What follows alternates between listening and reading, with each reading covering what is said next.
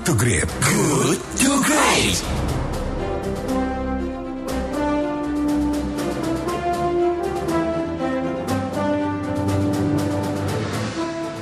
Kita masih di diskusi KLIT FM dalam Good to Great because good is the enemy of great. Dan sudah terhubung narasumber kita berikutnya yaitu Doctor of Engineering Agus Haryono. Beliau adalah Deputi Bidang Ilmu Pengetahuan Teknik LIPI.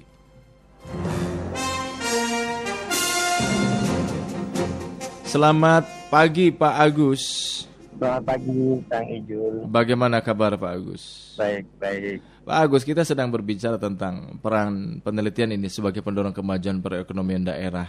Um, peran penelitian dalam tata kelola pemerintahan ini kan fokus pada setiap masalah yang ada dan aktual untuk bisa dikembangkan ya di daerah. Bagaimana menurut Anda, Pak Agus?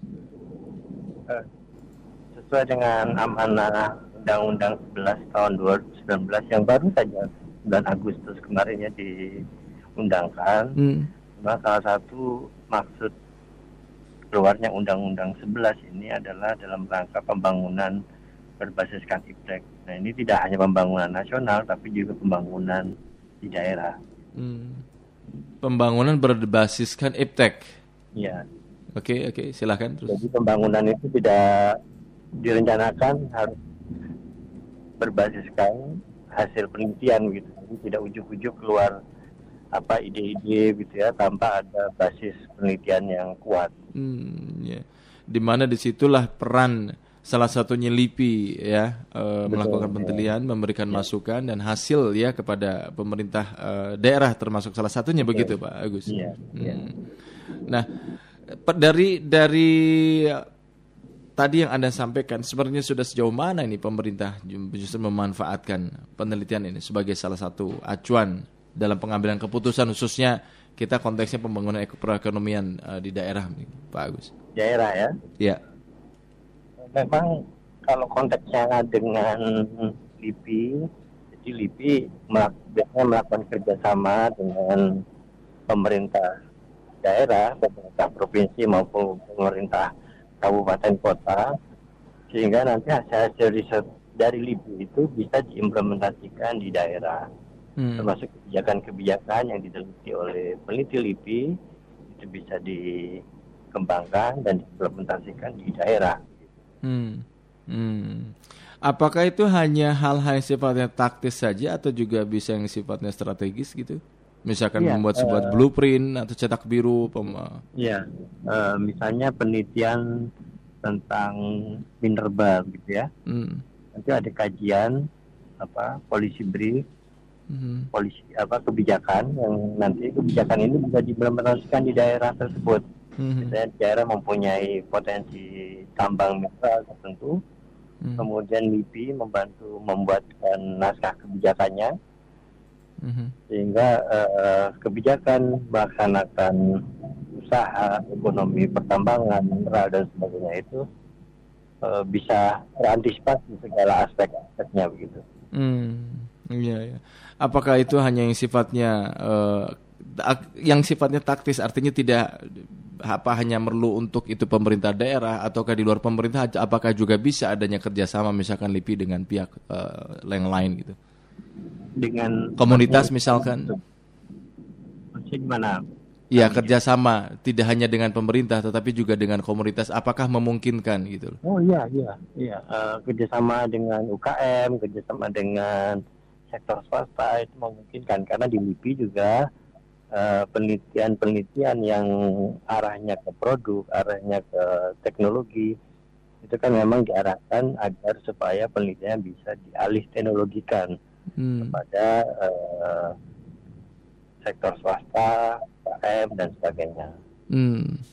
Sudah cukup banyakkah Pak Agus e, dari misalkan contoh UKM yang mengetahui bahwa memang terbuka kemungkinan untuk kerjasama antara mereka dengan LIPI gitu? Ya, e, memang ini kendala ya, kendala yang kami rasakan bahwa e, koneksi antara peneliti dengan usaha, usaha itu e, masih terkendala begitu ya. Sebenarnya besok itu mau ada apa semacam workshop atau seminar yang mana para peneliti dengan kadin akan bertemu hmm. membahas tentang potensi-potensi kerjasama antara hasil penelitian di LIPI dengan sektor swasta ini bisa lebih ditingkatkan lagi. hmm Ini memang kendala kami, tapi sejauh ini sudah ada beberapa apa uh, industri sektor swasta UKM yang menggunakan produk riset kami untuk diimplementasikan dan peneliti yang berhasil uh, hasil penelitiannya diimplementasikan itu bisa mendapatkan hak atas royaltinya. Hmm, iya iya. Apakah hanya yang berkaitan dengan teknologi saja, Pak Agus, ataukah ada hal-hal lain, ada aspek uh, lain yang bisa diberikan uh, oleh LIPI kepada uh, stakeholders gitu? Uh, ya, tidak hanya teknologi karena memang kedeputian saya kedeputian bidang ilmu pengetahuan teknik arahnya hmm. lebih ke teknologi ya. Tapi di LIPI ada banyak sekali uh, hasil-hasil riset yang tidak hanya terkait teknologi, ada bidang ilmu pengetahuan sosial kemanusiaan, ada bidang ilmu kebumian, ilmu hayati, yang mana ilmu-ilmu ini juga memberikan manfaat kepada masyarakat dengan ilmu-ilmu yang uh, diteliti oleh para penelitinya hmm, di ya. bidangnya masing-masing. Hmm.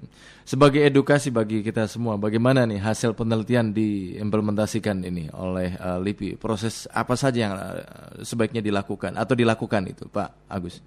Oleh siapa ini? Oleh LIPI kepada uh, komunitas atau pemerintah gitu. Ya, uh, yang pertama memang kita harus lebih banyak bergaul lah ya.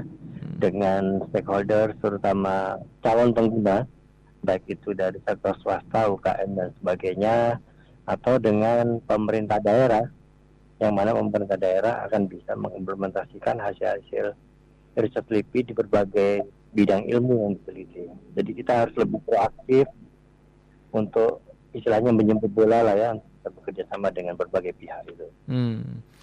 Ini di setiap daerah adakah provinsi gitu Pak? Perwakilan LIPI, LIPI iya. Oh tidak, eh, kita hanya ada di beberapa kota besar saja karena memang LIPI apa kantornya tidak berbasis kewilayahan ber, berbeda dengan kantor pajak yang ada hmm, di hmm. berbagai daerah tapi kita ber, berbasiskan ilmu pengetahuan jadi ada beberapa yang ada di Bandung di Bogor Jakarta yang paling jauh ada di Ambon hmm, yeah, penelitian laut dalam tapi tidak semua provinsi ada iya yeah. Yang terakhir Pak Agus, tantangan terbesar apa nih dalam melakukan uh, penelitian yang dilakukan oleh LIPI kemudian harus diimplementasikan kepada masyarakat mempunyai manfaat kepada publik itu. Apa tantangan terbesarnya Pak Agus? Uh, tantangan terbesar di kami adalah bagaimana Pak kita, saya sebagai pimpinan di LIPI bisa mengarahkan para peneliti agar lebih konsisten di dalam bidang penelitian yang dikembangkan. Jadi tidak terburu-buru tidak terburu-buru ingin apa membuat jalan jalan singkat sehingga hasil penelitian yang belum matang ini kemudian di diimplementasikan dan kadang-kadang mengalami kegagalan. Tapi ini gagal pun nggak apa-apa tapi terus di dilaksanakan terus diteliti terus sehingga hasilnya bisa memberikan manfaat yang uh, maksimal lebih, hmm. lebih baik. Hmm, baik, baik Pak Agus. Terima kasih atas waktu Anda Pak Agus. Selamat baik, pagi, selamat beraktivitas. Ya, demikian sahabat kelat Dr. of Engineering Agus Haryono, Deputi Bidang Ilmu Pengetahuan Teknik LIPI.